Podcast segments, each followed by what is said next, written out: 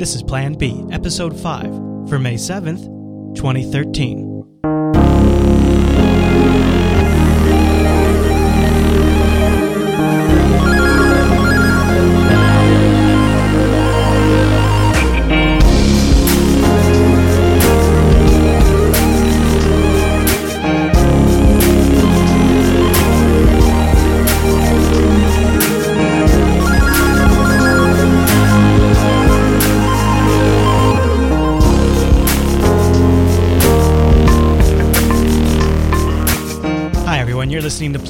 Jupiter Broadcasting's weekly talk show contemplating the future and present of Bitcoin with insights for the novice, shop talk for the expert, and opinionated discussion for the interested observer of all things Bitcoin and related technologies. My name is Chris, and joining me every single week is my co host, Drew. Hey, how's it going? Hey, man, welcome to episode 5. Oh yeah, we're here. Big show this week. Oh yeah. We're going to talk about mining. It's probably one of the number one series of questions we get, or category of questions, I should say, is about mining.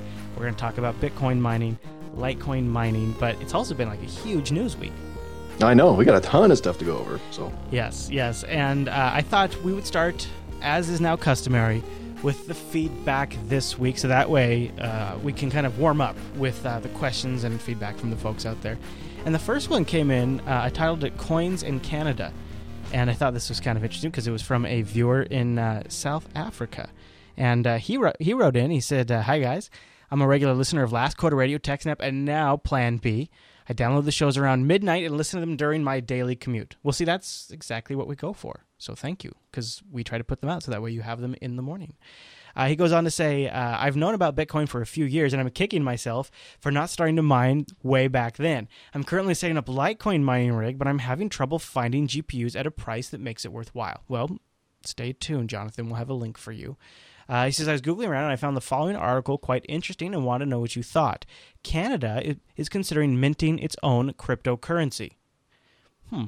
He includes the link. Also, a Bitcoin exchange has been set up in South Africa to trade between South African rands and Bitcoin directly. The site basically matches offers to sell or buy. Great idea, so I thought I'd share. Keep up the great shows. All the best from and uh, tip from the tip of Africa. Drew, you, what do you think about this? Uh, Canada setting up the, the Canada coin, or uh, you know, the Fed setting up the Bernanke coin. oh no, no, please no, no to the latter. Do you think it could ever actually happen? I mean, if you compare these these uh, you know these actual central central bank sponsored, at least in, in Canada, it seems they said the Royal Royal Canadian Mint or something. I mean, I, I haven't looked into technical details, but I highly doubt that they're they're creating a fixed supply of possible coins to come into, come into existence. So I think that's a that's a huge factor um, as a benefit for for Bitcoin. But maybe maybe like hundred years from now, we'll see you know individualized cryptocurrencies for countries in particular. Maybe I don't know. I agree with you, Drew. I agree with you. Drew, have you heard of Listen to Bitcoin? Yeah. Yeah. Uh, Are we listening to that right we now? We are listening to Bitcoin right now. If uh, you're not familiar with listentobitcoin.com internet, you can actually listen to Bitcoin transactions happen across the Bitcoin network. One of the advantages of having the ledger be public, since everybody has a copy of the blockchain, we all get to see what's happening. And a very ingenious developer out there took this idea and made this really cool um, visualization guide. And I've actually reached out to him to have him on the show, but and he's agreed. I just haven't gotten back to him yet because um, I'm I'm a lazy bastard. I don't know why I haven't got. Hey, back we to got a lot of stuff Yeah, going we do. Yeah, anyways, uh, Shadow River wanted us to know. He says, "Hey, I really like the show and noticed that." Uh, uh, you guys like some Bitcoin visualization. So I wanted to pass this along. It's called listentobitcoin.com.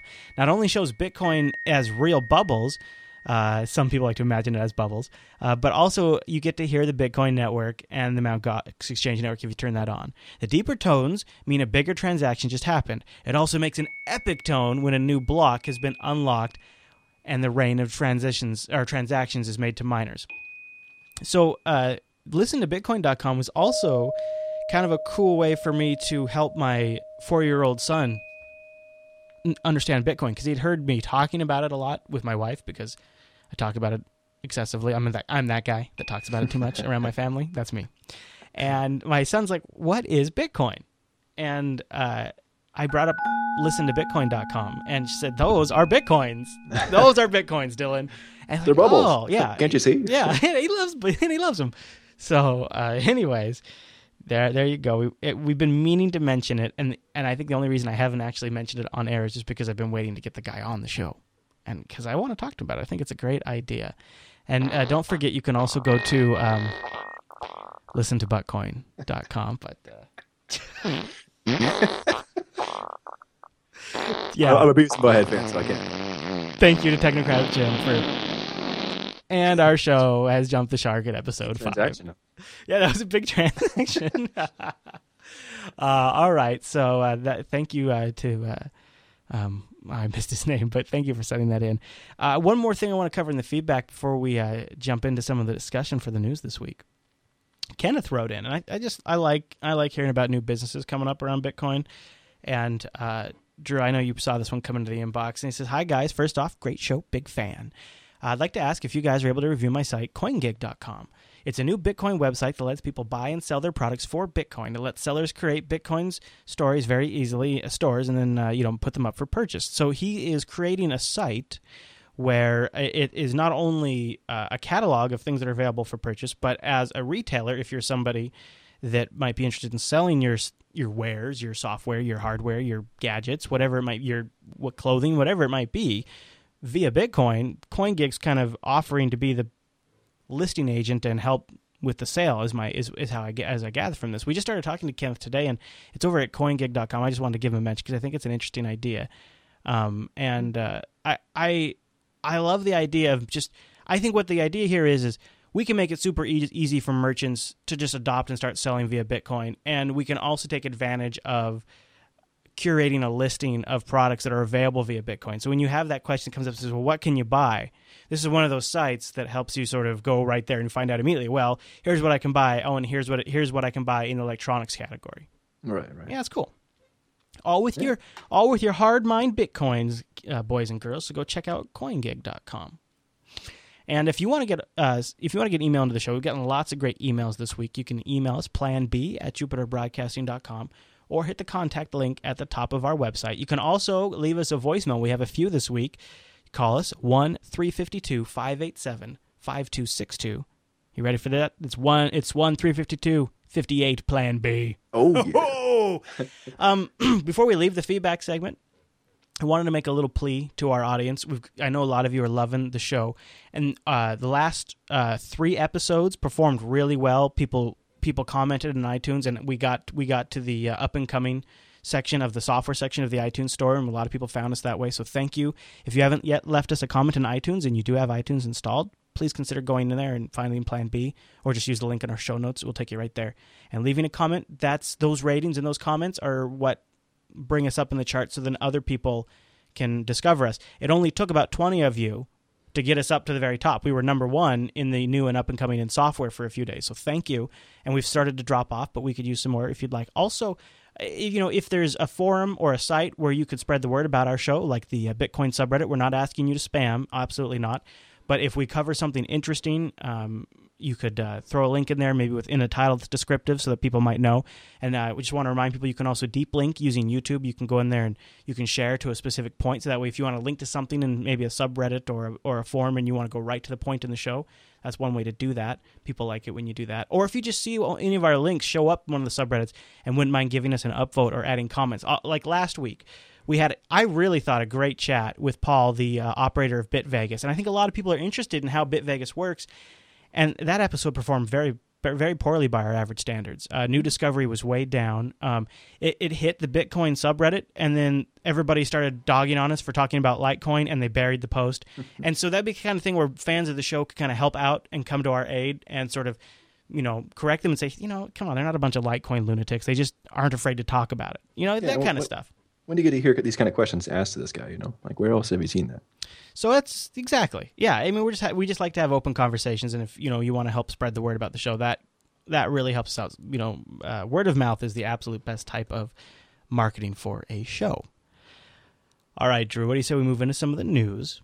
Yeah, let's do it. And the uh, the price right now seems to be holding around one hundred and nine dollars as we record this show. It's been a hell of a week.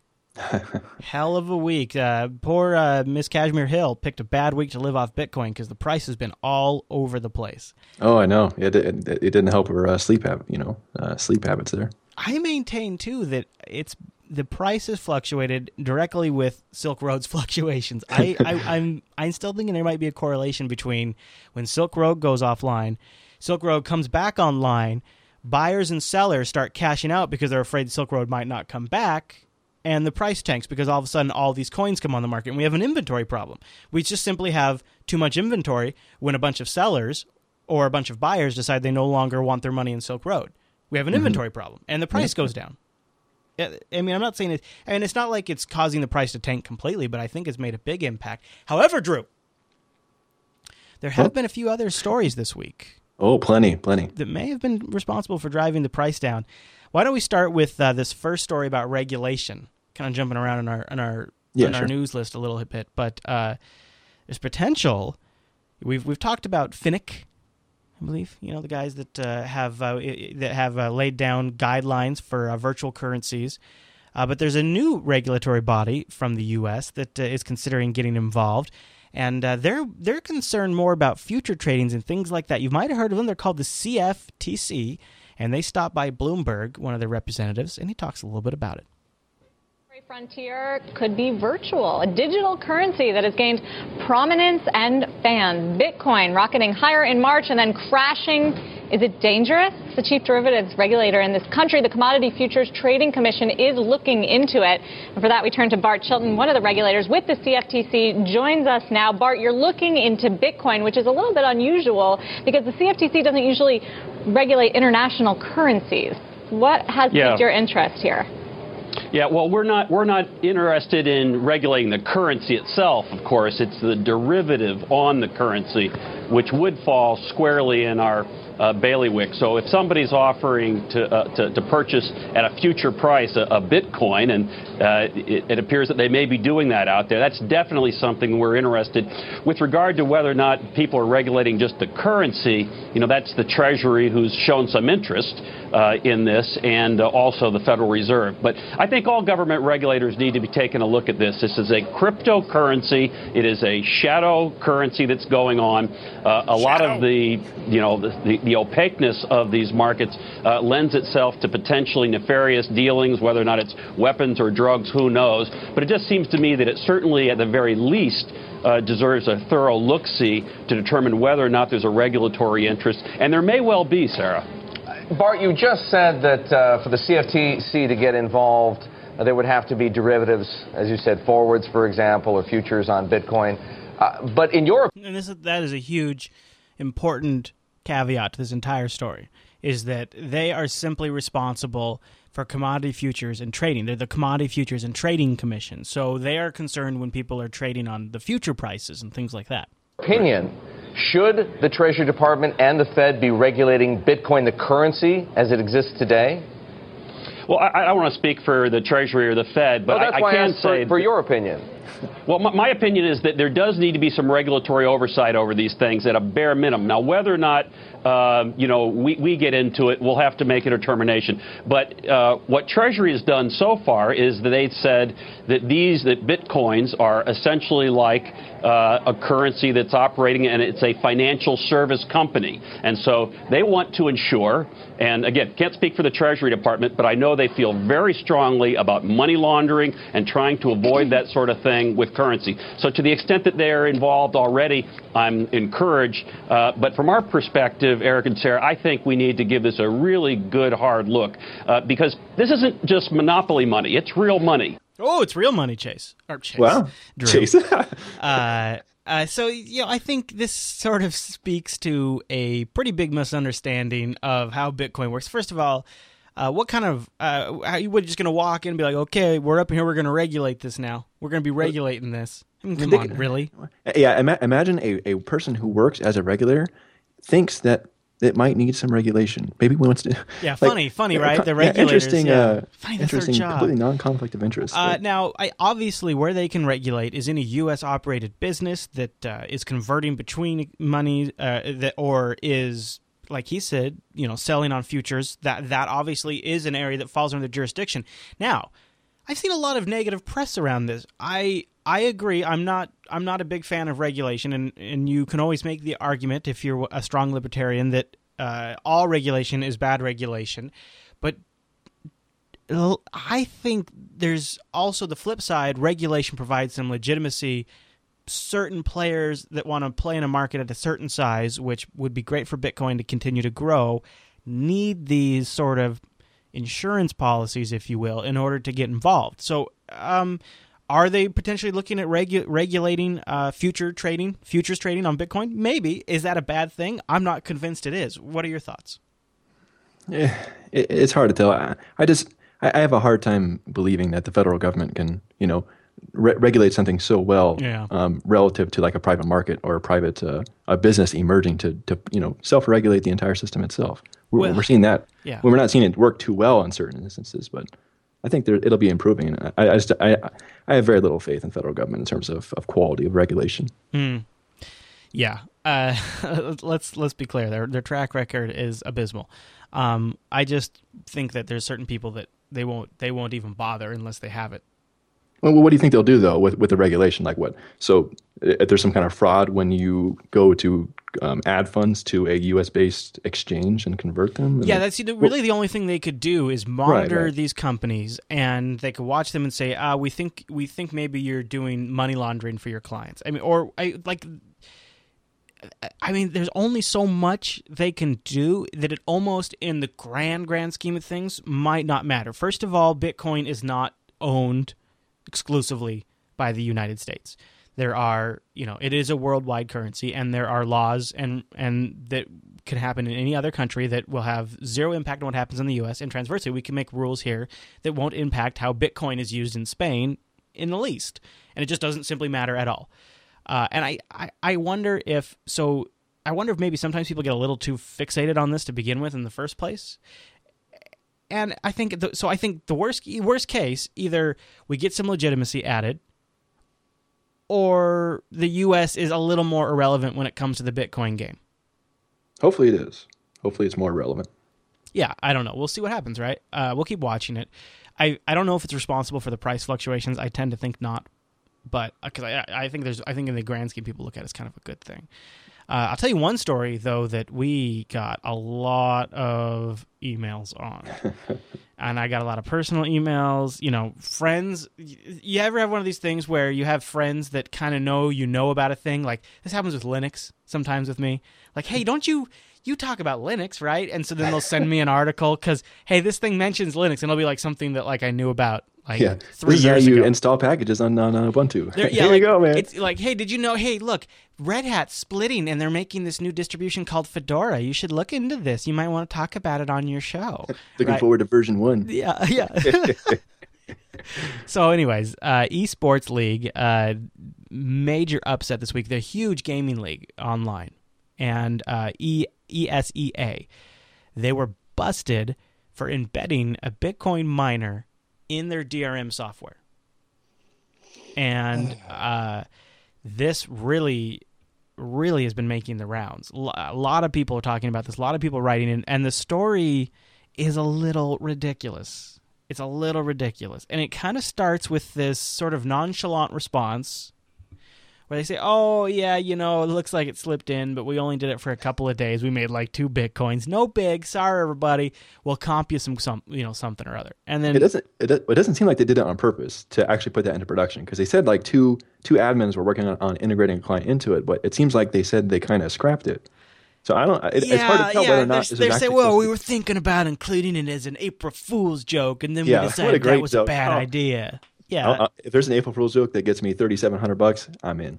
So it ends up it ran for like what, like uh, a couple of weeks. Yeah, a couple of weeks. Uh, mined uh, almost thirty Bitcoin, and um, uh, people were having massive system lag issues because when you're slamming your GPU like that, Windows performs like a dog because the Aero interface is GPU accelerated, mm-hmm. and uh, they were people are having blue screen issues because of course if you don't have just the right driver setup or if your you know, if your card's getting a little you know faily in the face, it'll crash your machine. So people are having all kinds of problems. You got to figure maybe if you have a big enough user base, probably a few of them burnt out their fans. Yeah, at least at least some, and, and I think they were saying that the, the the miner worked most when the system was at idle, so people are seeing you know their CPU, their GPU temperatures and their fans going nuts. Yeah, when it's not doing anything. So a couple uh, people and, look into the, and, you know it was just discovered after all of these support tickets uh, because uh, somebody did a dump of their client and uh, they said, "Wait, you know." Then they discovered it, and then people say it's way more shady than was originally thought. Yeah, that's that's messed up. And then and then they've come back and said uh, ESEA's response has been, "Well, we had this guy. He did it. He was sending it to his account. Look, we're going to make good. We're going to donate all of the funds to the uh, American Cancer Society, and we'll we'll do a matching up to a you know doubling. So it's like almost going to be eight grand total." Is what they'll donate to the American Cancer Society, and they're going to comp everybody like 30 days service. Um, but Oh, yeah, they're giving everybody, everybody like a free one month pass of Yeah, uh, premium yeah. membership or whatever yeah, it is, right? uh, but you know, that's uh, all right. I- you this know. is a it's messed up, but like, eh, that's a okay. You know, you know. Sorry, here you go. Move along. I guess part of me is kind of surprised this is the first time this has happened. Yeah, yeah, really. I have been in the position where I have been tempted to deploy a Bitcoin miner. Because uh, you know, I had this client, man, and they're like, they're they're they're they they had super low, close to free power. But was practically there was a solar company, and they ran their machines twenty four seven. And they all, and this is back when Bitcoin could be CPU mined at scale. Ooh. And they all just sat there, and it was a, it was a network of like three hundred plus boxes and the and the it was me and another guy, and the other guy was into Bitcoin too. And he's like, you know, just write up a little batch script or a little. It was a little uh, little uh, uh, JOS login script. You know, you get these things to mine across the whole network. And I, I didn't do it, obviously, but it, it it did cross my mind. So when you have access like this, and you're in a position, and there's not the proper checks in place, and if you maybe have a little bit lower moral moral standard, you Just drop your wallet address in there, and here you go. I, and this is. I think this, if anything, is going to be a bigger problem for Litecoin. Oh, yeah, that's true. Yeah. Right C- being cpu i think it's harder than most people think to do this gpu based mining uh, you know from a from like this generic bot perspective because it, there's so many Oh, yeah, yeah, yeah. there's so many variables that could That's that what I was wondering about out, about how they actually deployed that. You know, like how is how is it targeted? How are the settings for the miner actually working? Like, is it completely default or is it kind of dynamic relative to a certain subset of there's GPU a user there's a decks? reddit thread that kind of digs into some of that and it kind of looks like some of it wasn't ideal and that's why some people might have gotten more damaged components than other people uh, and uh, the okay so let's flip it around just let's get crazy here for a second, Drew. What if instead they had turned it on? uh, Or what if instead they had shipped their client? Pretend like this is Steam or something crazy. This is never going to happen. But what if what if Valve one day says, you know what? If you go into your Steam settings, there's a checkbox in there that says mine bitcoins when my system is idle, and you will automatically join the Steam pool, and you can mine coins. And this is, of course, and then maybe Valve is accepting bitcoins on the freaking Steam store. You could see how, like, Um, yeah, I'm starting to rub my chin. There is like in a perfect world where you have a company that's got the right kind of user base that has the right kind of product there almost could be like this component where you could integrate in bitcoin mining with your customer base like we've talked about setting up a litecoin pool just for the plan b uh, viewers mm-hmm. it's kind of I see what you're getting at. I mean, because you, if you can, if your system when idle can use enough resources to generate enough bitcoins to cover the cost of the service that you're, you know, using from this provider, then that that'd be kind of a cool way to use your system to kind of pay for it on its own. You kind of getting some kind of, it's kind of free, right? Uh, to a degree. I mean, you- you're right still I using mean, resources, like but i think of like uh, uh, star wars the old republic gives me cartel coins every month that i can spend in their store because i, I, I have subscribed instead of do the free to play it's kind of it, it, it's kind of equivalent to that only it's real quote unquote money that you could then also spend in other places uh, i don't know i don't know Droop. never gonna happen crazy Well, pipe dream but i like Uh, it maybe maybe maybe companies like that i mean at least explicitly w- would would have a miner set up like that so that you actually pay for your service with your idle resources Right. And if they're making a percent because they're the pool op, then they're making money from that. Plus, they're making money from spending that coin in their digital store. So there, so there's money to be made on both ends of the deal. Plus, it keeps people logged into Steam. It keeps you using Steam. It keeps you part of the Steam community. There's, I mean, there's other elements to it as well. But I just think it sounds pretty crazy. So esports, I mean, these guys, they, the ESEA League just blew it. I mean, they blew the they blew the communication thing. Obviously, the guy that ran the place wasn't really clear on what was going on, or he was involved. Uh, uh, you know, uh, they're trying to do a make good now, but the damage is done. Yeah, that, that that's a huge reputation. I mean, because you have the potential to fry cards, and and the game these gamers I would expect are not running five year old GPUs, so that's some hardware that's that's getting some work done. Right, and the ones that are, you know, those are the ones that have the fans that are on their last legs, and so they they kind of end up actually in the worst condition. Yeah, that would suck. Another thing that's that's kind of hit a hit big this week. Uh, the partnership between CoinLab and Mount Gox has fallen apart and resulted in CoinLab suing Mount Gox for seventy five million dollars. Yeah, Yeah. yeah. Now some are saying that the max amount they're actually actually could possibly get is fifty or fifty five million. Um, that's not. I just think this is. I think this is an interesting. This is an interesting sign that we could start seeing as Bitcoin starts to become a, a little more valuable, a little bit, a little more. As we played several clips last week about VC folks that are getting interested in Bitcoin. As more business starts coming in, as more funding starts coming in, I mean, are we really going to be surprised if we start seeing more and more of this kind of stuff? No, I don't think so. Yeah, I don't think so either. So here's what it sounds like, and this is this is really interesting. I think this is absolutely fascinating. Is CoinLab was essentially going to run the North America operations for Mount Gox. Yeah, they, they announced it in February, right? Yes, and and uh, you know for whatever reason, Mount Gox didn't deliver on their end of the deal, either because it you know they reconsidered the deal or because they were suffering torrential DDoS attacks and uh, trying to restructure their underlying trading engine at the same time. Um, who knows why they didn't come through on the deal, but it's resulted in this in this massive lawsuit that a lot of people are following now. A lot of the news outlets are following. So it's sort of becoming one of the more dominant Bitcoin stories in the Bitcoin narrative that the media, you know, likes to kind of run on. there. Everybody's kind of laughing a little bit about it. Yeah, and and I read some of the actual the, the legal document itself, and they were talking about. Uh, so I guess I guess CoinLab was supposed to take over on March 22nd. Yeah. Around then, take over the providing of the services to U.S. customers. So that basically, it seems like the, their contract that they had drawn up was that Mount Gox couldn't continue offering these services to to North American based, um, you know, consumers or customers. So when, as Mount Gox continued to do that, then they breached the contract they had with CoinLab, and they wouldn't give CoinLab, I guess. The CoinLab says they, didn't, they wouldn't give them any of the uh, YubiKey stuff, wouldn't give them any passwords, no access to the database, no no access to their IT infrastructure to, to even begin doing anything. So Yeah, I, I can't wait until we start to move away from Mt. Gox more and more. Uh, there's a new uh, Bitcoin exchange that just launched here in the U.S. It's got some pretty compelling features, including, I guess, the, the ability to short Bitcoin. Oh oh Yeah, a lot of people have been asking for that. Look out. Watch out. Um, oh yeah, that's the cool thing about no regulation is that people can choose to operate within exchanges that do or do not allow short selling. So there's some good and there's some bad with it. Yeah. Let's find out. Let's find out. Um, so that's, you know, what this really is. Is, is anybody surprised that Mount Gox didn't really deliver here on whatever the freaking deal was?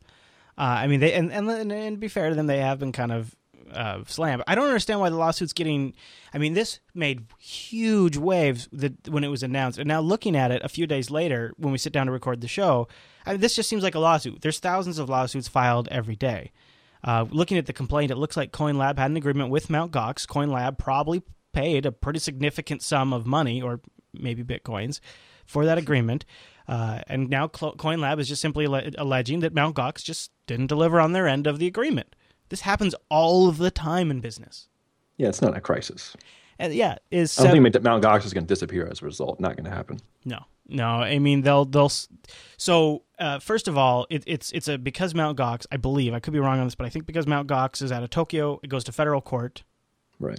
These things always result in settlement. Always, always.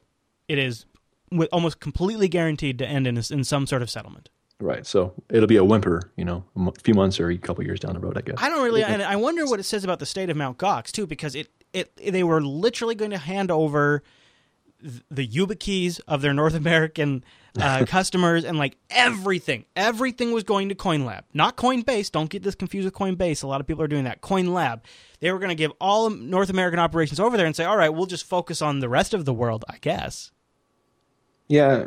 That what does that say about the state of Mount Gox though? Does that say that they are so desperate to offload either for regulatory reasons or because of traffic load or whatever? Are they so desperate that they're willing to sign away like this massive deal? That's true. They, they are giving a ton of, you know, potential dollars away, but it, it might be a trade-off for like customer satisfaction with like, you know, the, the, the delays in time for getting your cash over there. And some people were complaining about, you know, they, you try to send your money through your bank to them, but it says the yeah, account's I mean, there's those There's- problems, and and they they are not getting resolved fast enough. But at the end of the day, Mount Gox is the Bitcoin exchange powerhouse. They have the brand, they have the traffic, they have the millions of dollars coming in every single day. I'm not disparaging CoinLab, but when it when you put the two head to head, it seems like to me Mount Gox would be in the position of dominance and in the significant strategic position. However, looking at the contract, uh, it looks like they caved completely to CoinLab, and CoinLab just got everything.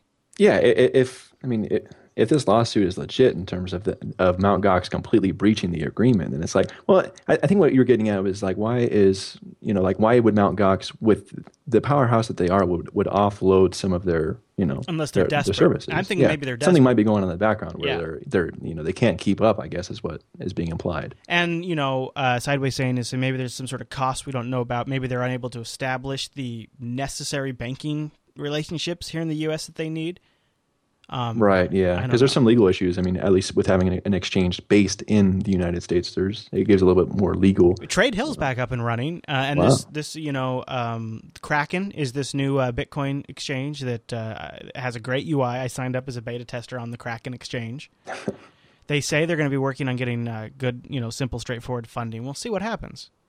But uh, the money, the, the the license is is unbelievable to to be a exchange like that. In Yeah, really. Uh, all right. Uh, I, w- a couple of interesting things happened this week, and I think they kind of touch on the overall large picture state of health of the Bitcoin economy. I say this as there's this massive sell off going on right now on Clark Moody. Uh, I don't want to like, oh, there it goes. No. yeah, yeah, it's pretty crazy. It's like, hey, you know, Bitcoin's doing great, although it's tanking right now. Well, we Um, are live, Yeah, that's so there you go. So, a uh, couple of things.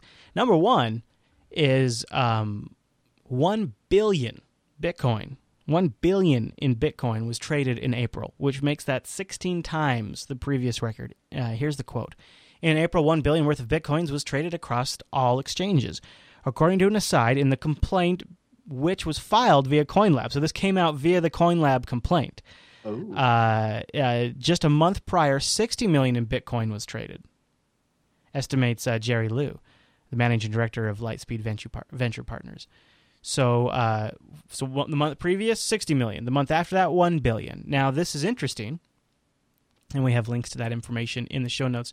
This is interesting because also uh, this week, Coinbase, not CoinLab, Coinbase came out. They're the ones that are trying to make it easy to go buy Bitcoin, but they always have that twenty-four hour rolling window that Right. shuts you down.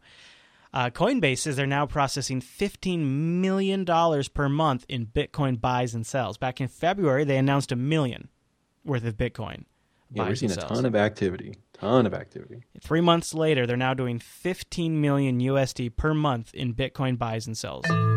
Whoa! Sorry, I had coin.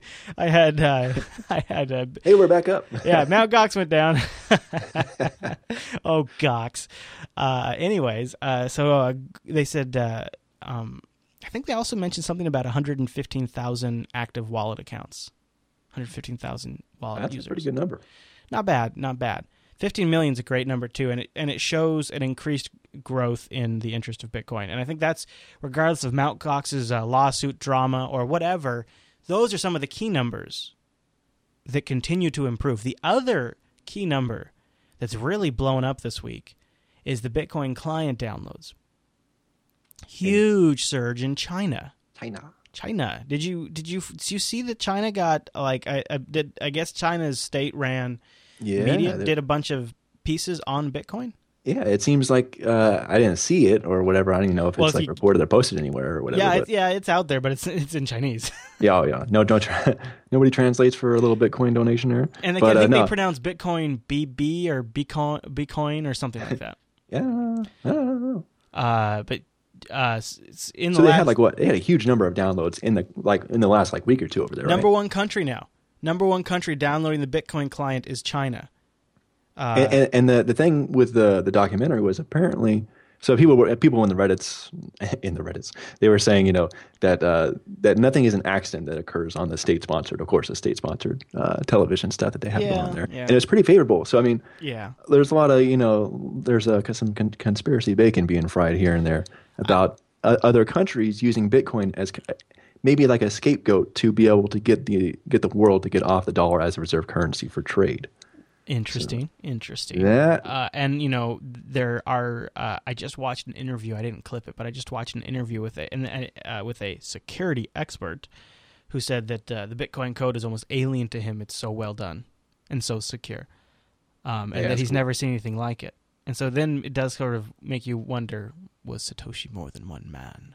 And was that man an organization? So fifty-one thousand downloads from China in just the last seven days which is pretty amazing. Uh, num- number two is the United States, then followed by the United Kingdom. Germany comes in at four. Canada comes in at five. Then Russia at six, which uh, you know you hear so much about Russia. Um, I, I thought they would have been higher in the list, but yeah, uh, really. these are and by the way these are Bitcoin client downloads, the Bitcoin QT client. These aren't uh, Electrum or you know any of the any of the actual like uh, GPU mining softwares. But the state the state media was quite positive, and you're right. I mean, it Bitcoin on there does that mean Bitcoin's blessed by state run media? I don't think it means that. I think what it just means is they didn't shut it down. They allowed it to happen. Right, right. Um, because it seems like Bitcoin would be a threat to control that they would want, but I don't know. Maybe It, it seems like it, but I mean, at the same time, they want to get out of the dollar. Yeah. I mean, they're at least doing that to some degree in other countries as well. yeah, they So- have a lot of agreements, direct agreements set up with other countries to uh, work outside the dollar already. So yeah, I mean, I see where you're going with that. people That are would- moving toward it. I Yeah. think it's going to be a bigger trend, and it's it's a good way for. So get your conspiracy bacon grill ready. Okay. Um, supposedly, um, both Iraq and uh, Libya, had, just bef- within one to two years prior to them being invaded, theoretically were were um, seriously contemplating um, not using dollars to sell any of their goods. Wow, you are really going on full on conspiracy bacon on me right now. Yeah, I they had to warn you. They were So, I talking mean- about uh, switching to uh, taking transactions in gold to sell their oil. They Exactly, nationalize they yeah, nationalize so- their oil, and then we're talking about yeah, yeah, that's a thing. So I mean that, that that that's that might lend some credence to the reason that China is not you know trying to you know outright supplant the dollar as a reserve currency, but to introduce you know go hey look look at Bitcoin look what it can do look what it can do over here I think look at all this good know, stuff. I think that's an interesting. We didn't do it. There's an interesting theory, but the, the uh, and we're we're kind of getting off the beaten path here. But China doesn't really benefit a ton by the dollar not being able to buy stuff because that's kind of how China makes a lot of money right now is by us using our dollars to buy stuff. And don't forget, one of the largest holders in U.S. debt is China. So if our dollar all of a sudden becomes a lot more uh, if our if our dollar gets greatly devalued, we're gonna have a lot harder time paying back that debt. So it's not really great for them either way. Right. I don't know though. It is interesting to watch. Well, they got to get out of it at some point, right? and the they're still buying bonds. They got to get out at some point because it's not like we're going to reverse a trend here. And let's be clear. I mean, there's obviously a huge, huge impact Bitcoin could have in China, and you've got to wonder if are we seeing a blip or are we seeing the beginning of a trend? And they could stomp us in terms of computing power if they really got behind it. So Trillions of miners. if all of a sudden Butterfly Labs gets an order in for three million uh, ASICs, uh, then we might know where that's going. oh yeah, right. they're building them. They ain't shipping any out. Yeah, you know, I wonder they'd probably just come up with cheaper knockoffs. Actually, Yeah, really. you know what I mean? So easy to do, right? There's like no labeling on it. Well, I haven't really seen them, but And we got an email from that missionary who's over there in China and he's using bitcoins to kind of, you know, work around the system. true, true. So, all right. I want to talk about Kashmir Hill. Sounds like I'm discuss like sound that sounds like maybe a, a new ex- a new high-end exchange, doesn't it? Kashmir Hill. Yeah, that actually, that's a pretty good. Uh, somebody might have to do that. Get your domains ready. Go Kashmir to GoDaddy.com. Yeah, she was actually going to be our guest this week, but she is exhausted from living a week on Bitcoin, and so we rescheduled to let her recoup, so that way she's got energy when she comes on the show. Uh, so we'll probably have her on next week. But Kashmir today just wrapped up a week on Bitcoin in real life, and she set herself some rules. And she said, I can only do things and I can only buy things that I pay for directly in Bitcoin. I meant like not using uh, Bitcoin for bill type proxy services in some cases. Uh, she had to move out of her apartment, all these kinds of things. She did a seven piece um, series. And uh, actually, day seven hasn't been posted just yet as we record, but uh, day five or one through six are up. I read them all. Drew, anything that immediately jumps out at you about this adventure that she went on?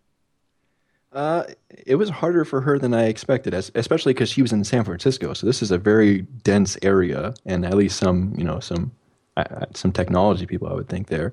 But uh, she had a hard time, man. That sounds painful. She had to get out of her apartment. Yeah, yeah, she uh, she definitely had a hard time when it came to getting food and and transportation was pretty much a no go. Yeah. She Ugh. she ended up having to get a bike. Um, I though I, I you know I would say it would if you came to me and said, Chris, I want you to live off the internet for a week using Bitcoin. I think that's a challenge I could take. Right. Right. right. Um, and and and to be realistic, like if I was actually going to survive off Bitcoin, I would pre-purchase things in bulk. I would plan things out, like my rent situation, right? I mean, like if I was actually going to do it. So You're she make kinda, it real. Yeah. right? She kind of just took a slice in time, a snapshot in time, and said, "Boom! Today I'm converting to Bitcoin." Exactly. Exactly. And so when I look at it in that context, she actually got further than I think she would have gotten if she was trying to use gold. And she got further than I think she would have gotten if she was trying to use just straight up PayPal. Not debit card PayPal, but just like, hey, do you take PayPal? Oh, you're a cab driver, you don't take PayPal? Oh. I mean, I don't think she would have gotten too much further with PayPal. I don't think she would have gotten any further with gold. So, um, that in that regard, it actually turned out a little bit better than than I thought because she kind of had the observer effect where people that were reading her work decided to take Bitcoin. So like there was a little grocery store area that's like, hey, you know what? We're an artisan grocery shop. We'll start taking Bitcoin. That's where she got most of her food. What I want to talk to her about is she kind of just was really um, embraced by the Bitcoin community. Like uh, she she went around and she she chatted with the Coinbase C- CEO. Uh, she went to the Internet Archive, you know, where people are getting paid in Bitcoin, and she posted a picture of their. Um, they have a Bitcoin ATM there, only it's a it's just a money box on the honor system. So you Oh, yeah. you put in cash and then and then you tell the computer how much cash you put in and then it just gives you a QR code and you scan it and they give you Bitcoin. So it's like, you know, but she, so that was kind of neat to see that. And uh, she talked with a lot of different people who are really involved with Bitcoin. I was I, I thought it was really impressive. At the end of it all, uh, she'd gotten tipped about 10, 11 Bitcoins. Oh yeah. She started with what four, right?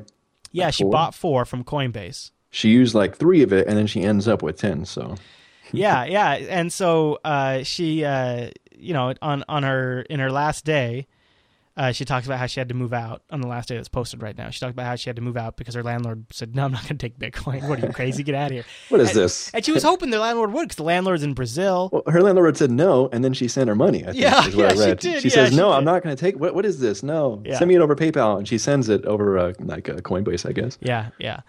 And uh but she talks about like she wanted to spend some of this tip money. So she tried to work off just the money that she started with, the 4 bitcoins. Right, And of course the the, the price is fluctuating all week. You know, like the, if she would have done the thirty week, bucks the, the whole time she was doing it. Yeah, if she would have done it the week previous, it like the the the the, the, Oh, the price didn't move. It just Yeah. didn't move. Uh, so she bought, and then of course it drops below what she bought at by the time she's halfway into this, right? Because she's bought like at 140, and it's down to 110 by the time she's halfway into this. Uh, but she talks about how she went and used the tip money, and they did a, like, yeah, you know, hey, does anybody want to kind of meet up? Maybe a couple people might show up. Maybe a couple people might want to come join us at, at a meetup and talk about Bitcoin. And I found this place that takes Bitcoin, and I'll use my tip money. And uh, so they were tweeting pictures from the meetup. She had like a packed house. A whole bunch of people came out. The community came out. People were contacting her, you know, uh, trying to make things work for her, trying to get her in touch with people who were doing Bitcoin for services and things like that. I, I was really impressed with the way the community kind of came out of the woodworks to try to make this work for her. right. They're, Um, they're really very earnest about it. The community was, Yeah, yeah, and of course, you know. Yeah, well, we'll see what happens. We'll see. We'll talk to her a little bit more next week. I'm kind of uh, curious to see what she gets um, from some perspective, and I want to see, you know, because eh, by by by Friday she'll have had some time to think about it True, true. and see if she's going to relive it. I want to see if she's willing, if she's up for doing it again in a year. Because That, that'd be that'd be a good meter, actually, wouldn't it? Like Yeah. a good because you got multiple data points across time here. Here's the very very beginning. She couldn't really buy anything. You know, Right. a year later, maybe some more. A year later, maybe some more. Right. I mean, because if you look at the trajectory that adoption's at, if you compare it to other payment systems like Square and, um, I mean, Square is doing amazing. But if you look at if you look at a lot of different systems out there, Bitcoin's, you know, I mean, it's doing pretty good for how early it is. I mean, BitPay really has only been around for so long, and BitPay is enabling a lot of this, and Coinbase is as well. And Yeah, both right. of them are less than a year old. Um, so. It, you know, in a year, she might, especially in, in San Francisco, she might have a completely different situation.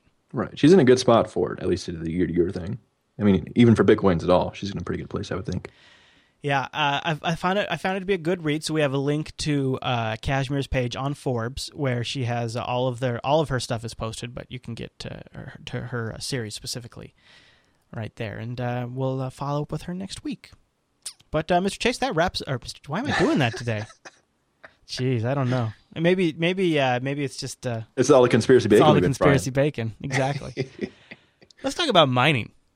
Now this Ooh. is, this is this is a topic that people have really wanted us to dig into. It. I've been a little nervous because I don't I don't know if I'm going to sit here and be the you sh- everybody should go mine guy. I, I think I might be the the, the voice of uh, of don't mine. I might I might be I might not be the popular voice in this episode. Jeez, all right. Yeah, I know, I know, but Tell, tell me about how I shouldn't mind. well, no, let's start. Let's we got there's a lot of areas to begin. Um, I, I think there's you know there's there's a there's a discussion we need to have between mining for Bitcoin and mining for Litecoin, and there's a discussion we need to have on how to figure out if it's worth doing and all of that stuff. Drew, do you have any uh, do you have any gut feeling on where we should start? Um, no. All right. Tell me about your hardware, Chris. Well, what let's, you got? Let's start with let's start with that. I want to. I'll so I'll capture what I'm doing right now. Drew, maybe you can capture what you're doing right now. Then we've got some questions preloaded that we'll answer, and then we'll give you guys some resources. Uh, so I have not this exact board that I'm linking in the show notes, but it's a it's a Zotac Atom board, and this is kind of what I ended up going with when I built several. Of course, now it's not following up for me, but when I wanted to build several um, mining machines, I, I I eventually had six Bitcoin mining machines. I decided to go with low powered Atom boards that had PCI Express slots. And these things were on Wi Fi in some cases. They came with the Wi Fi antenna. They came with an Atom chip on there. You just stick a little bit of RAM on there, the cheapest RAM you can find. And then you put the video card in the PCI Express slot. And I didn't even put them in a case. I just put them on the shelf and then I just let them run. So I got a link to one of these in the show notes. It, mine was about 150 bucks for the board, but I figured it included, you know, all the network I/O. It includes a Atom CPU. I ran uh, a, a Ubuntu Linux on there, so I didn't have to worry about a Windows OS. And that was my that was my Bitcoin mining setup. And then I kind of transitioned to Litecoin, and right now I'm mining Litecoin under Windows 7, and I just have several PCs around the house that uh, have Radeon 6000 or 5000 cards in them, and I use the Reaper, and I use uh, I just use that to mine on those right now. And it's a, and I'm uh, and I'm in the uh, L- uh, uh, Burnside LTC pool for my uh, for my. And, and you were talking about before how you may stop mining once the temperatures heat up. Yeah, I'm kind of getting to that point right now, actually. Hey. You know, it's uh, I don't know. It, I, I'll just keep watching the cards because you always have to kind of keep in mind your ambient temperature. Right. And um, I think I think this summer Bitcoin mining is going to take a huge leap in difficulty because of the ASICs, and I think Litecoin mining is going to take a huge leap in difficulty because of the GPUs switching from Bitcoin to Litecoin. Yep, agreed. And so if those difficulty rates reduce my profitability and the heat is going up at the same time, I'm likely just to back off. Yeah, it'll be it'll be interesting to see how much how many GPUs actually go to Litecoin because I mean, if that many jump in, then then the profitability, especially given the current price of Litecoin and where it's you know where it's been in the last couple months, eh, there's not much there unless you got a huge upside. But the thing is, you don't know about the upside at all. Like, where the heck is that going to go? Yeah, I think I um I want to I want to snap back because I one of the things I've gotten from our audience when they write in is a kind of a misunderstanding about the state of mining, and I think part of that is because Bitcoin mining and now Litecoin mining have started on a trajectory that was originally very approachable just by having a decent CPU, and have now landed at a spot where minimum entry is really a GPU that can produce a certain amount of, of hashes. Um, and when you when you look at it, I think there's a lot of like old info out there potentially that people are finding because we're getting emails from people who are, um, you know, just like, uh, uh they're uh, they're they're running them on. I mean, we ha- we'll get to some of the voicemails here. They're running them on everything that you could think of, and they're just kind of wasting power. Really, they're not getting anywhere. So mining has transitioned to a much more complicated, much more professional type setup now, where you really kind of have to have some serious hardware investment. Like it's gotten to the point where people who are making a lot of money with Bitcoin are renting out warehouses, they're setting up cooling systems, and they're putting in racks and racks of systems. So you really need to understand that when you're going up to mine, that's what you're really kind of going up against. They are your competition in a sense. Right. All right, so you got to look at it that way. However, here's my philosophy: is like uh, Drew, if if you know if there is a bunch of people up upstream from us that have uh, that are mining for gold and they're getting big old nuggets of gold, right? We're getting the flakes downstream. Yeah, exactly. The we're tiny getting, little flakes. We're getting the flakes, and and if you're okay with grabbing the flakes, and that's really all you need, like that's where I think these. I love the idea of what Butterfly Labs is trying to do, where these these external USB devices, and maybe every three months I buy one of those and I plug it in and I incrementally increase my hash rate, so that way I can just keep picking up the slivers that come downstream. And if I can if I can rack up every few months a few bitcoins, then that's great. Fantastic. If we're talking 30 watts of power to do it, whatever, that's awesome. But you got to you got to sort of adjust your expectations when it comes to that because now there are systems like like these Avalon ASIC boxes that are you know people are people are spending six seven eight thousand dollars on on eBay. They're spending even more money for these things.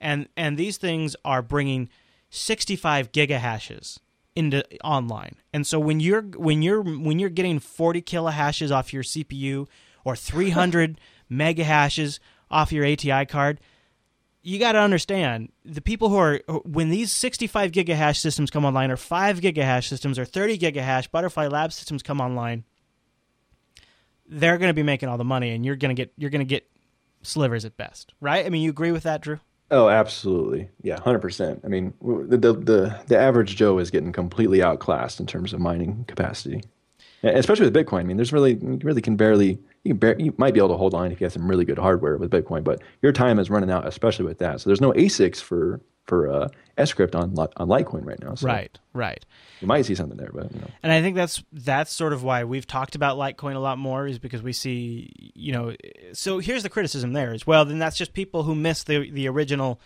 the you know people who missed the original window for Bitcoin now uh, they're they're sore they missed it so they're switching to Litecoin because they're hoping to pump that up to make money on there and maybe that is what's going on or you know or maybe there's going to be a demand for that secondary digital cryptocurrency and so you know maybe what yeah. It's it's hard to say at this point, but we got a couple of we got a couple of questions.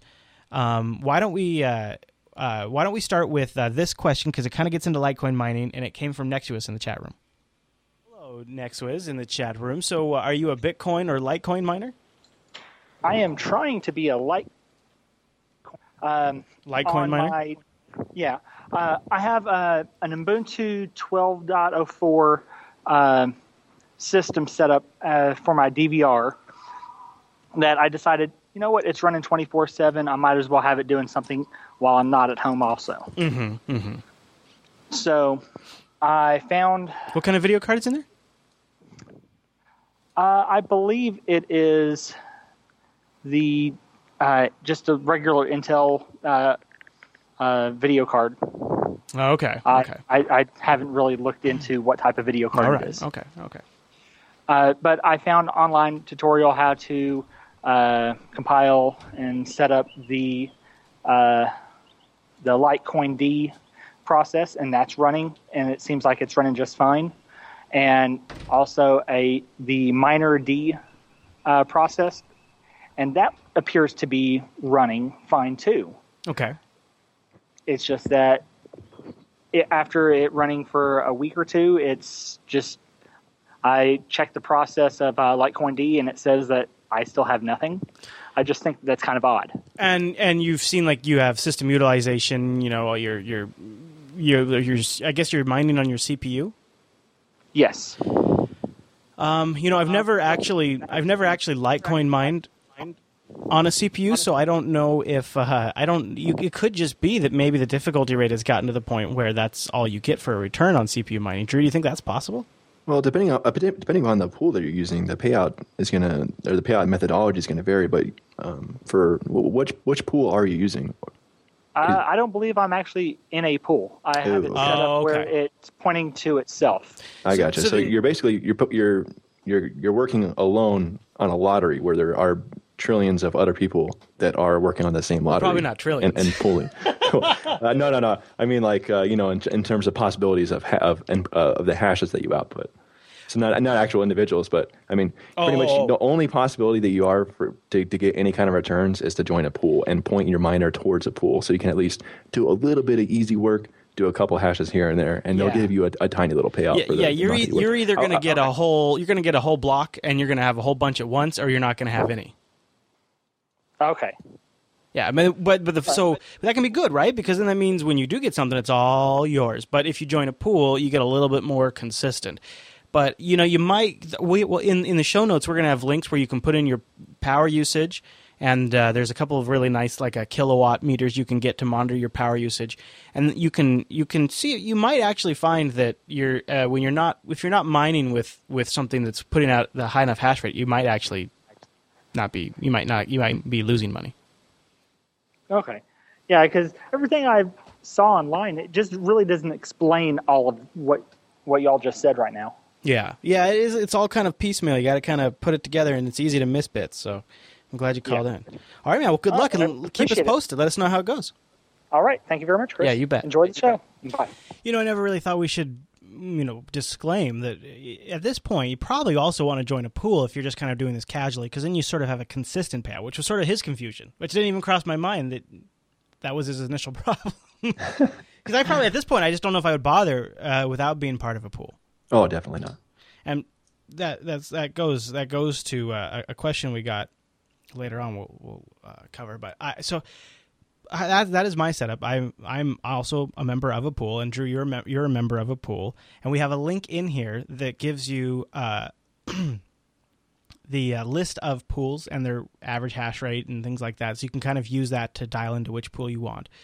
Also, something you should take a look at before you get too far. And Bitcoin X has a really cool profit calculator.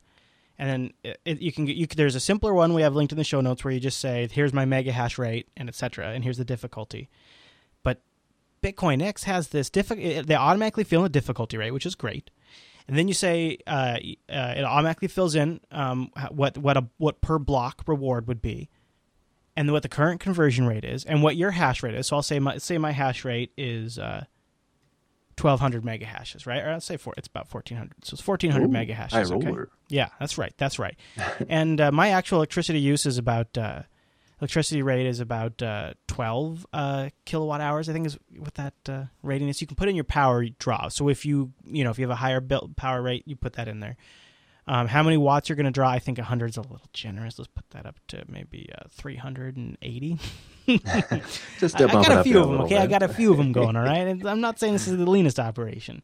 Um, and then you you calculate, and then when you're done, I can see that uh, I'm going. My net profit is going to be negative one thousand nine hundred dollars.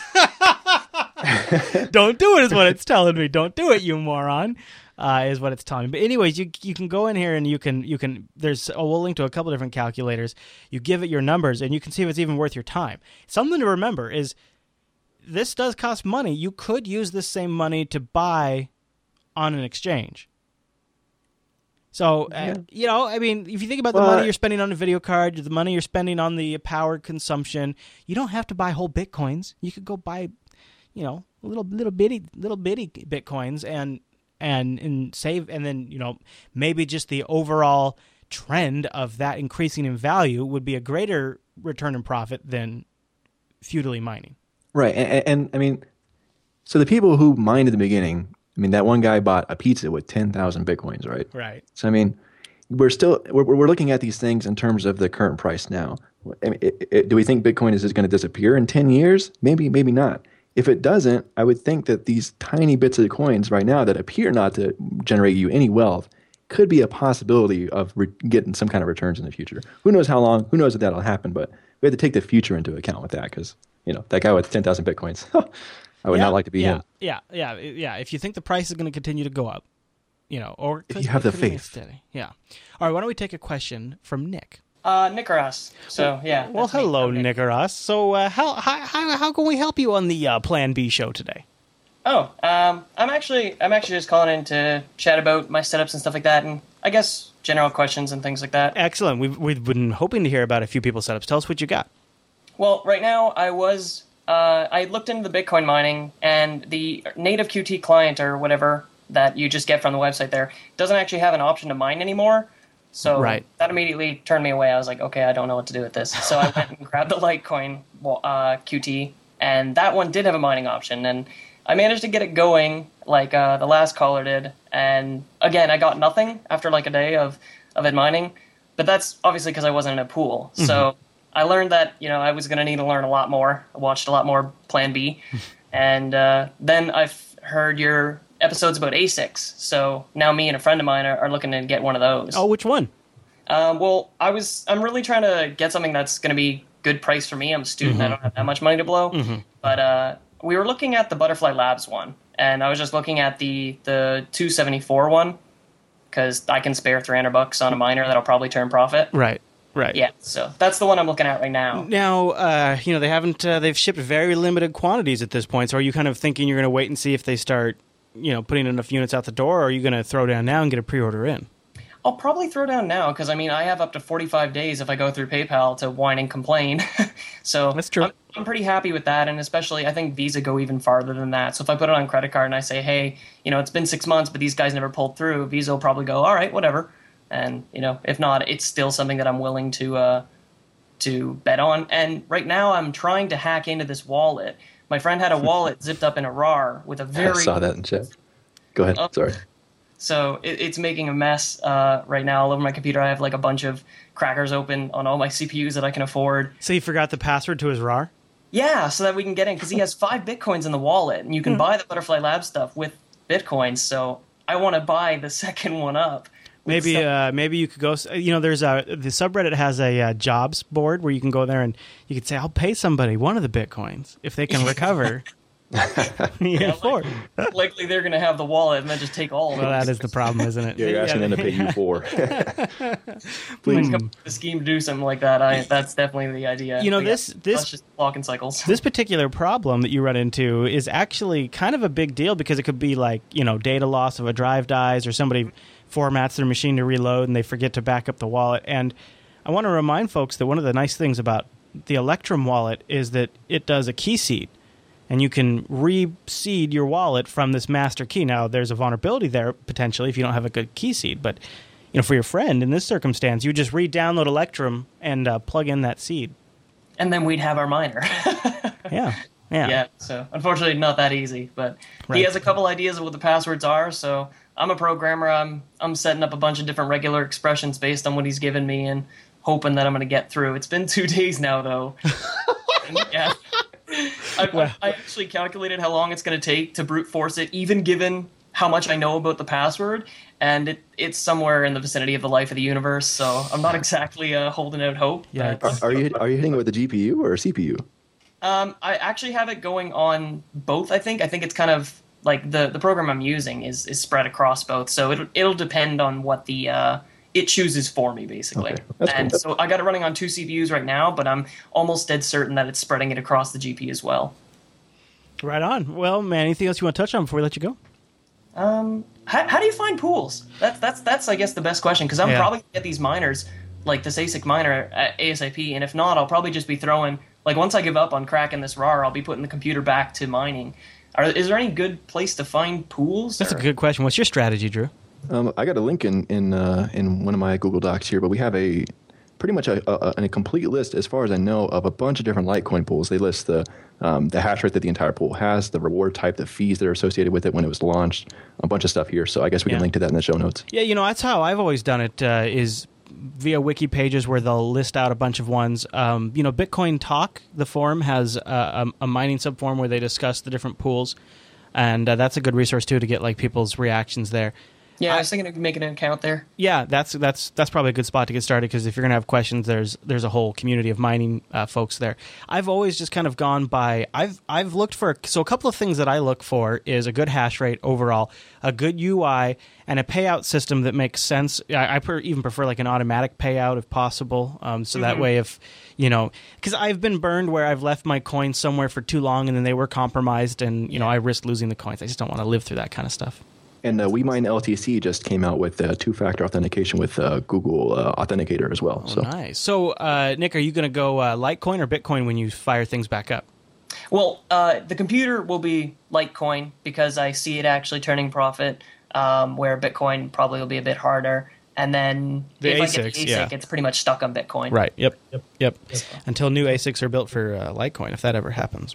Yeah, I'm- I'm just hoping that they don't build an ASIC like tomorrow as soon as I order mine that ends up doing both. That's all I'm Oh. hoping. Yeah, I don't think so. I don't. I Yeah, think, they'll probably have I them separate, the, separate uh, physical units. I think Script also makes it particularly challenging for that type of setup too. But um, Yeah. we'll see. All right, man. Well, thanks for calling in. Electrum.org. I think we'll have a link to the Electrum. Uh, yeah, it is Electrum.org if you want that bit uh, Bitcoin client. I've talked about it in the Linux Action Show too. Uh, yeah. So um, you know, Drew, something I wanted to touch on that uh, we didn't. I don't know if we totally focused on is there are a few different resources out there that let you calculate the profitability of Bitcoin versus Litecoin. Right. And you talked about uh, who did you say has one? Uh, Burnside does. Oh yeah, my my uh, that's right. Yeah, your favorite, man. Yes, there it is. Yeah, and you can go in there, and that's who I actually pool with right now. You can go in there and uh, plug in like your different stats. Let me find it here. Yeah, here we go. LTC mining calculator, and it'll tell you kind of estimations on what you might make Bitcoin wise or what you might make Litecoin. So, again, I'll put in so I'll put in 1400 kilohashes, right? Because what's up? That's right. Sure. Uh, 50 watts. I don't know why they put that so low. That seems extremely generous. I know, right? 380. Especially for you, Mr. High Roller. 12 kilowatt hour though that sounds right all right so now i'm going to say calculate and then boom it populates the fields with what i could uh, what i could maybe likely suspect if all things being equal you had a low stale rate and all that kind of stuff my per day profit would be about 0.1 bitcoin or about 3.5 litecoins so you could see how if litecoins go up in price now is a really great time to be there now i'm not necessarily I'm not necessarily saying that's what you should do, but I I think that's kind of why we have sort of refocused our mining efforts on Litecoin. Drew, you agree? Yes, I do. There you go. Okay. All right, we have uh we have another email or no, uh, this one was a voicemail. Sorry. Hi guys, it's Tim here from New Jersey. Thanks for the show. I really enjoy it. So um, my story is I started out mining by putting an AMD 7850 in my home server, and once I figured out how to do it, I was hooked. So I went ahead and built a dedicated rig with four 7970s in it on an open test stand. And currently I use CG Miner on Windows. I find the command line pretty easy. And I use the WeMine LTC pool. And they're quite professional. Uh, they continue to improve site security and appear to be handling DDoSes pretty well. Uh, so far I've mined 50 coins and I plan to keep going. Hope to be able to spend them on goods and services in the near future. Uh, by the way, when my wife saw the rig for, her, for the first time, her impression was, quote, looks like a fire hazard and a waste of electricity. anyway, that's my setup, and thanks again. Bye-bye. Yeah, I, well, the spousal fa- approval factor sometimes can be a challenge. And I'm hashing really fast. I'm hashing. I'm hashing. Uh, did we play? Uh, did we play Nick? Uh, Nicaros. Yeah, we did. Okay, good. And did we play next to us? Well, hello, next. Yeah, we played that one, right? Okay, good. I want to make sure we played those ones. Uh, all right, we have one more voicemail. This was KM Computing, and he called in. in computing. Well, hello, Kai. How are you doing? Good, thanks. And uh, what are you up to this afternoon? Are you uh, are you int- are you are you following the Bitcoin stuff? I am actually, yes. Oh, good man, good man. What's on your mind? Pun? Um, well, I'm just quite. Sorry, I just gone on a bus to head to school. um, No problem. um, I'm quite concerned about um, the quality of the ASIC miners because, like, I like I'm a kid that has like no money, but I'm quite concerned on like how long are they really going to last? Right. Did you see recently too that uh, there's an actual th- there's a thread going where somebody has one of the Avalon miners and uh, one of the boards actually burnt out on him. He's it it got too hot, too much power going through there, and it it shut down just that board. The rest of the machine kept running, but uh, it.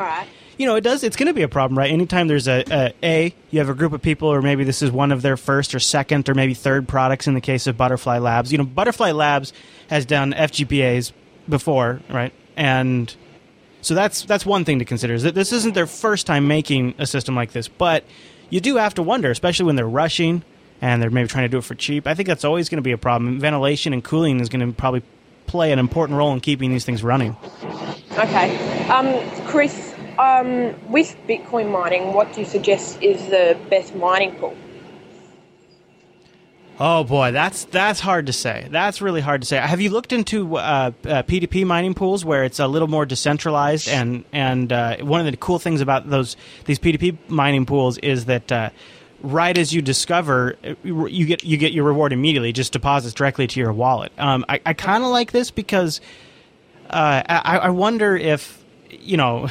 If it, there's certain aspects to Bitcoin where we end up centralizing ourselves, and it's funny because the whole thing is, you know, fundamentally its biggest advantage is it's decentralized, and then we centralize around these ex- certain exchanges and these certain mining pools. So I like the idea of a P2P mining pool, but you know, since I don't mine Bitcoin anymore myself, I haven't been keeping super current on it. Okay. Um, with my mining setup, I've got a like a 2012 iMac with a ATI Radeon 6500, and that's going at like 70 mega hashes, and I've got that running Yeah. almost 24 7. Yeah. Um, one of the things that I've started to invest in was mining on my Raspberry Pi, but I've been mining to a different pool than. Um, it, it's like a pretty low key Bitcoin mining pool, and um, I'm only getting like 200 kilo hashes, but the reward that I get from the pool is actually really good. Uh, Um, do you have any suggestions how I could, or that would be low profit and I could improve my um, setup? So you, it sounds like you, you might sounds like you might like that other pool a little better. So maybe you should switch your main machine over because you know the that's obviously the the pie is going to be your bigger limiting factor there until you can hook up a Butterfly Labs or some sort of USB. Uh, uh, we we we have links in the show notes about these. Uh, they look like thumb drives. These guys are working on that are little mini uh, ASIC miners. They do like uh, uh, uh, I forget. It's it's it's not a giga. I think it's less than a gigahash. But you know, you could you could have a whole USB hub full of them hooked up to a Raspberry Pi, and then all of a sudden the Raspberry Pi is a much more powerful mining machine. Yeah. Uh, but Yeah, that's a little bit down the road still. So I would say if you like that other mining pool and you think of the rewards better, why not switch your your Mac over? My my question for you has you, have you tried mining on your Mac under Boot Camp and running Windows? Uh, no, I haven't because it's mostly my family's Mac, so I Okay. don't really want to do too much Yeah, to it. yeah. I have Um, found I- I have found that uh, it it uh, it uh, OS 10 tends to be the limiting factor. Uh, I don't know if it's the just the OpenCL implementation under OS 10, but uh, you get you get a higher hash rate under Windows or or Linux Yeah. on the same hardware.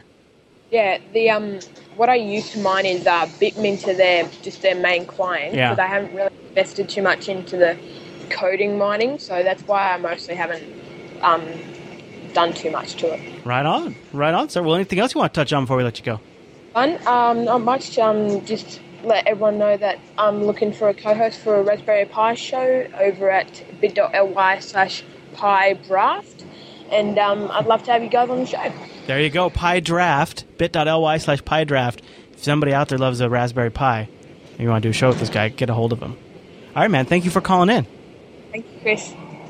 I want to also echo uh, Chris Doles in the chat room says also be aware that sometimes small pool operators can screw up configs and pay out incorrectly. Sometimes they do a lot worse.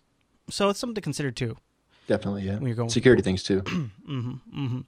Bitcoin uh, Bitcoin X, the place that had that great uh, profitability calculator, also has a Bitcoin mining hardware page where they're kind of watching the state of the different up and coming Bitcoin mining devices like uh, the Deep Bits or the Avalons or the Butterfly Labs boxes and tells you what their ship what their shipping status is, their cost, uh, their hash rates. You can look at all of them in one sort of consolidated list. And uh, that's probably something worth keeping an eye on. We were talking a little bit there with KM about those uh, those uh, USB devices. Those are coming down the road.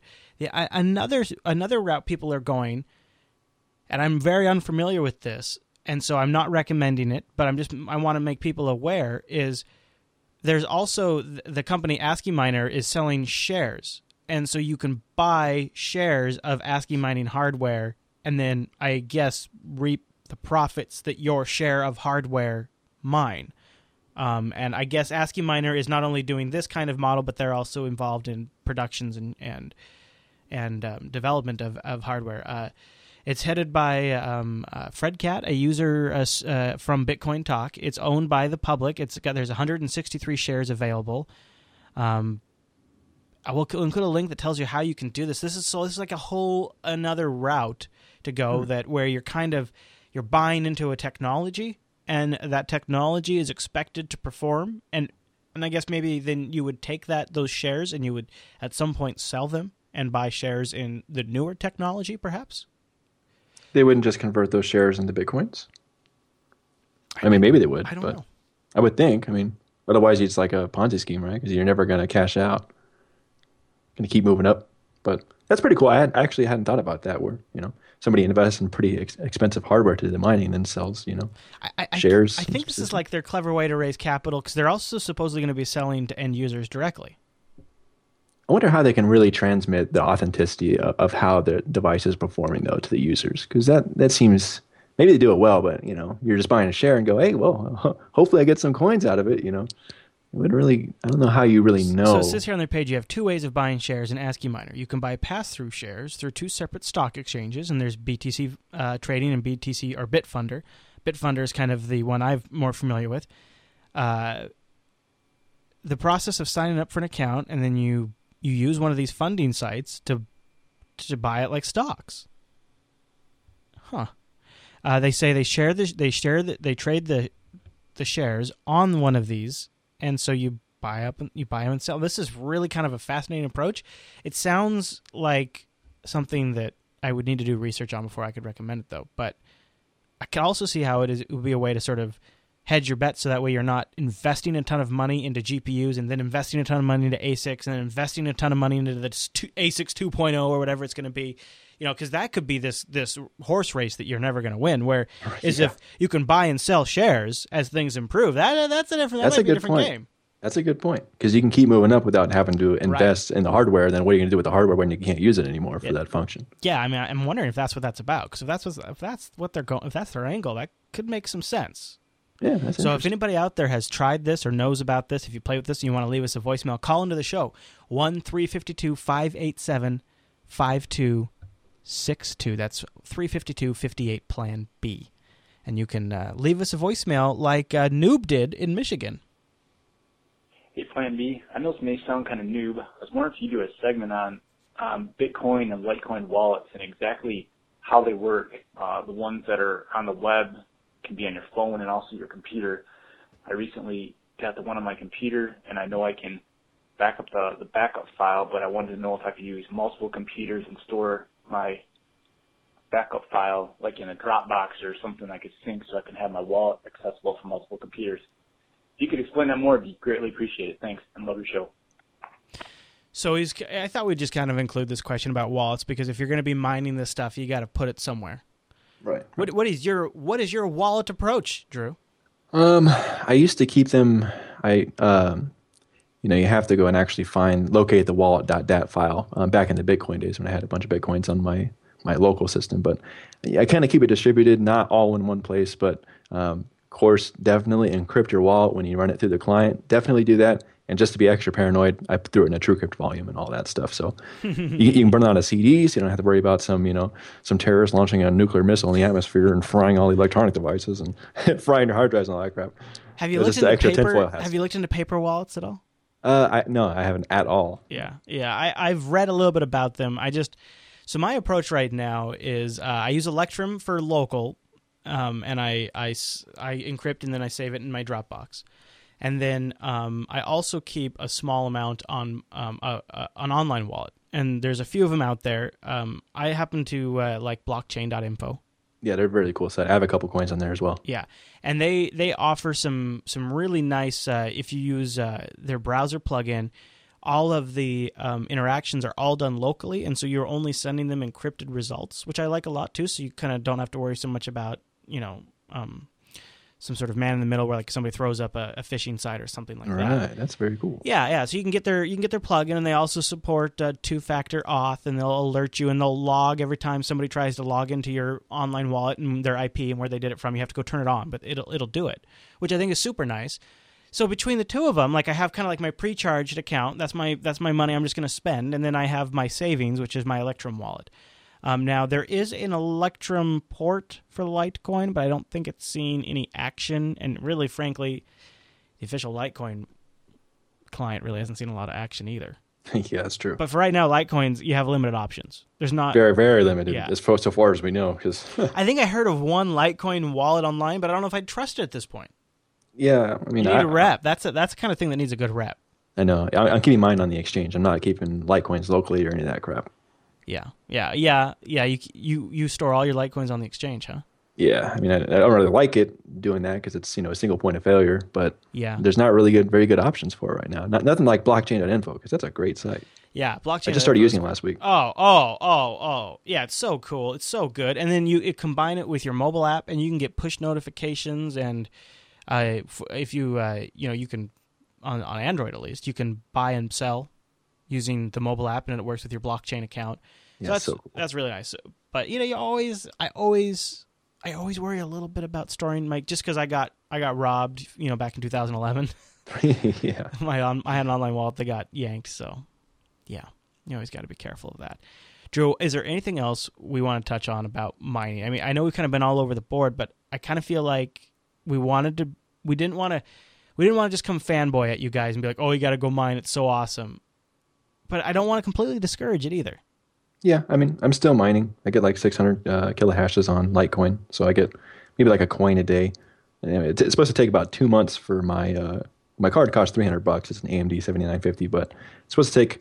Um, I did the calculations I think yesterday or the day before, but about 150 bucks a month in terms of Litecoin profit at the current price. So Huh. two months to pay it off, and then I can you know turn a profit from there. Yep, that's, that's of course assuming the price stays stable. That's why folks could go use those calculators because you can put in your hardware investment cost. And, Right. you know, it's a totally different game, like for me, where I already had everything sitting around. And Right, so it was just a matter of turning it back on. Uh, that seemed like a no no brainer. If I was investing money right now, I just don't know if I could recommend it. At least not for Bitcoin mining, unless you're going ASIC. Uh, but we got links to all the resources where you can look into this more yourself. You can figure out what you what you what works best for you, and then let us know. Contact the show. Email us plan B at jupiterbroadcasting.com uh, or uh, leave us a voicemail. 1 352 58 plan B. This is not the last time we're talking about mining. This is basically our introduction to it. You know, and I feel like I maybe have been a little a little a little anti mining.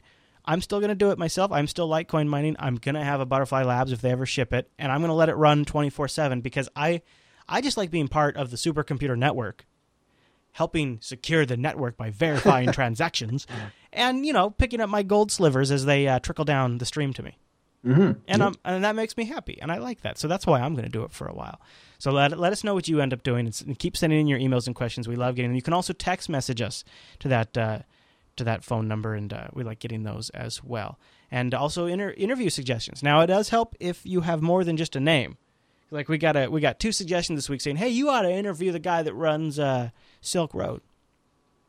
Yeah, that is a good idea. Let me just call him up real quick. hey, you, Mister Super Anonymous guy. Well, come on our show. Yeah, you know, you got to give us a little more than that, chat room. Uh, don't forget, if you've enjoyed Plan B and want to support us, we have a tip us address in the show notes as well as a QR code if you're using that blockchain app. Uh, don't forget about the subreddit over at planbshow.reddit.com. We need more submissions and votes over there, so we'd love to get you involved and give us your. Uh, also, start threads over there. Give us your thoughts. Drew, man, have a great week. We'll talk to you next week, okay? All right, looking forward to it. Everyone, we'll see you right back here for Plan B.